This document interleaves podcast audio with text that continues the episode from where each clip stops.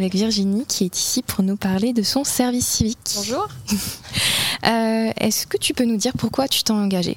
Oui, alors moi, euh, la première idée que j'avais en m'engageant, c'était surtout de reconnecter un peu avec euh, l'essentiel. Je suis partie dans des grandes villes rapidement pour faire mes études. et en fait, je me suis un peu perdue dans ce que je voulais faire. Et je me suis dit que de reconnecter à l'essentiel, revenir dans des petits villages, favoriser l'échange avec les, les, autres et me focaliser là-dessus, ça pouvait m'aider à avancer et trouver plus de sens. Donc, euh, donc voilà pourquoi je me suis engagée. C'est d'autant plus essentiel parce que tu viens de l'Aigle, il me semble. Oui, tout à fait. Je suis originaire de Normandie, j'ai grandi en campagne, donc c'est quand même un milieu auquel euh, je suis très sensible. Donc euh, c'était vraiment important pour moi de revenir un peu à mes racines, on va dire. D'accord. Et est-ce que du coup tu peux nous parler bah, de ta mission? Ouais, alors donc moi je suis en mission à Saint-Évroult-Notre-Dame-du-Bois un petit village dans l'Orne qui est à quelques kilomètres de l'Aigle.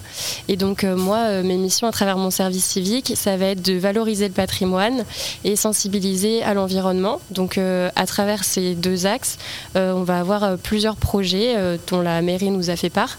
donc par exemple, on va créer un labyrinthe végétal pour sensibiliser avec des panneaux sur la nature pour les enfants et les familles. Et on va aussi pouvoir participer à des projets de valorisation du patrimoine. Donc on va créer un petit espace d'exposition dans l'église du village euh, pour exposer des reliques.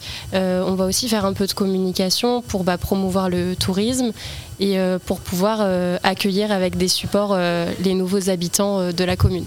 Donc on a quand même des missions assez variées. Oui, bah, variées et puis un beau programme en perspective. Qu'est-ce que tu en retires du coup pour l'instant? Est-ce que tu, ça te donne potentiellement des envies pour, pour ton futur, pour un potentiel métier ou quelque chose en rapport avec ce que tu fais actuellement Oui, tout à fait. Je pense que ça apprend beaucoup de choses. Euh, moi, euh, ce que j'en retire euh, après un, bon mois et demi de mission, c'est qu'il faut être à l'écoute des gens beaucoup pour pouvoir avancer. je pense qu'on a tendance de façon générale à aller très rapidement dans les projets, à se lancer à fond et pas faire spécialement attention aux autres autour de nous. Et je pense que c'est important de se poser, de justement échanger, demander des avis. Euh, pour pouvoir prendre du recul et avancer encore plus. Donc euh, c'est un travail personnel qu'il faut faire aussi quand on est en mission, euh, d'essayer de regarder quels sont nos points faibles et en faire des forces et demander de l'aide pour en faire des forces.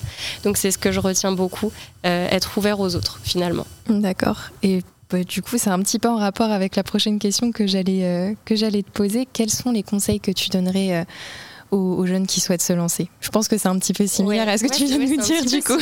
si j'avais un conseil, euh, ce serait plutôt de ne pas avoir peur de se lancer dans ce genre de mission. Euh, en fait, euh, vu que c'est des projets dont on ne nous parle pas forcément dans, au cours de notre orientation, je sais que moi, par expérience, on m'a parlé de beaucoup de cas de figure d'études, mais on m'a jamais forcément proposé cette option de lier bah, justement euh, quelque chose de professionnalisant euh, à quand même un esprit euh, d'apprentissage en fait. Et du coup, bah, il ne faut pas avoir peur, il faut se renseigner sur ce qu'il y a après comme possibilité d'études. Il n'y a pas que les BTS, les facs. Il faut s'ouvrir à tout ça, ne pas avoir peur, discuter avec les gens et puis, et puis se lancer en, faisant des, des, choix surtout qui nous tiennent à cœur. Euh, vraiment ne, pas faire des choix pour les autres et faire des choix pour, euh, pour soi, je pense que c'est un bon conseil. Et de ne vraiment pas avoir peur de faire son petit bout de chemin euh, indépendamment. de, créer son, son, chemin comme d'autres l'ont fait avant nous et faire sa, sa propre route. Je, je, ne pourrais pas être plus d'accord avec toi, Virginie. et du coup, bah là pour le coup, on a, on a une Normande. Qu'est-ce que tu préfères en Normandie ou s'il y a quelque chose que tu préfères euh, spécifiquement euh, dans l'Orne C'est difficile de choisir et, de dire euh, je préfère quelque chose plutôt qu'une autre.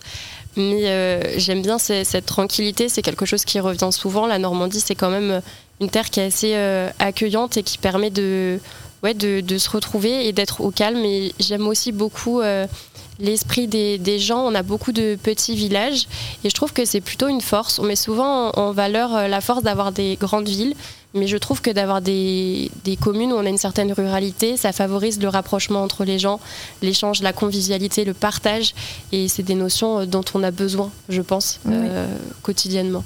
Donc euh, je pense que le partage, c'est ce que je, préfère dans cette région. Puis maintenir une forme aussi d'indépendance quand tu parles des petites ruralités, quand tu vois les, petites épiceries, merceries et autres qui arrivent à persister dans certains villages, c'est tellement important justement de... C'est hyper important parce que en fait, nous, en tant que jeunes, c'est vrai que on se dit bon bah pourquoi choisir la ruralité si en ville on a tout vite à notre disposition? C'est quand même beaucoup moins de contraintes, mais ils font penser aussi à nos générations, enfin les générations avant nous justement, euh, qui ont bah, des habitations qui sont dans des petits villages. Et ils n'ont pas forcément cette mobilité que nous les jeunes on peut avoir. Et donc euh, forcément notre facilité à nous, ça va être leur difficulté à eux. Et c'est important de leur laisser aussi euh, cette possibilité d'avoir accès à des choses plus facilement euh, et, plus proche de chez eux. Donc c'est à nous aussi de mettre en valeur les villages pour que ça persiste malgré Exactement. Et puis sans oublier, euh, si ce que tu as dit n'aura pas fait euh, déjà réagir certaines personnes, que on deviendra ces générations-là. Ces générations. et, oui, je pense qu'à un certain âge, on a besoin aussi de ce calme, surtout si on a été exposé aux grandes villes toute notre, toute notre vie pour, pour certains. Donc voilà, il ne faut pas les mettre de côté. Merci beaucoup Virginie. Et pour terminer, est-ce que tu souhaiterais nous faire part euh, de la chose la plus folle que tu aimerais faire? Si tu ne l'as pas déjà faite. non, je ne l'ai pas déjà faite. Euh, la chose la plus folle, ce serait de, de partir euh, à l'étranger dans un endroit qui, dans lequel je me sentirais pas forcément à l'aise et d'y trouver une certaine forme de, de d'aisance. Je sais pas trop comment expliquer ça, mais je pense qu'il faudrait que je trouve un projet dans lequel je me sors de ma zone de confort et que j'arrive à y trouver un certain confort. Donc la chose la plus folle que je pourrais faire, c'est de partir dans un pays pour une durée de un mois, un an, je ne sais pas, peut-être toute la vie, et que, et que j'arrive à y trouver euh, euh, un certain euh, plaisir, peut-être en montant une entreprise, je ne sais pas. Mais voilà, faire quelque chose de complètement différent. Et eh bah, je te le souhaite en tout cas. Merci. Merci beaucoup d'avoir répondu à mes questions, Virginie. Merci.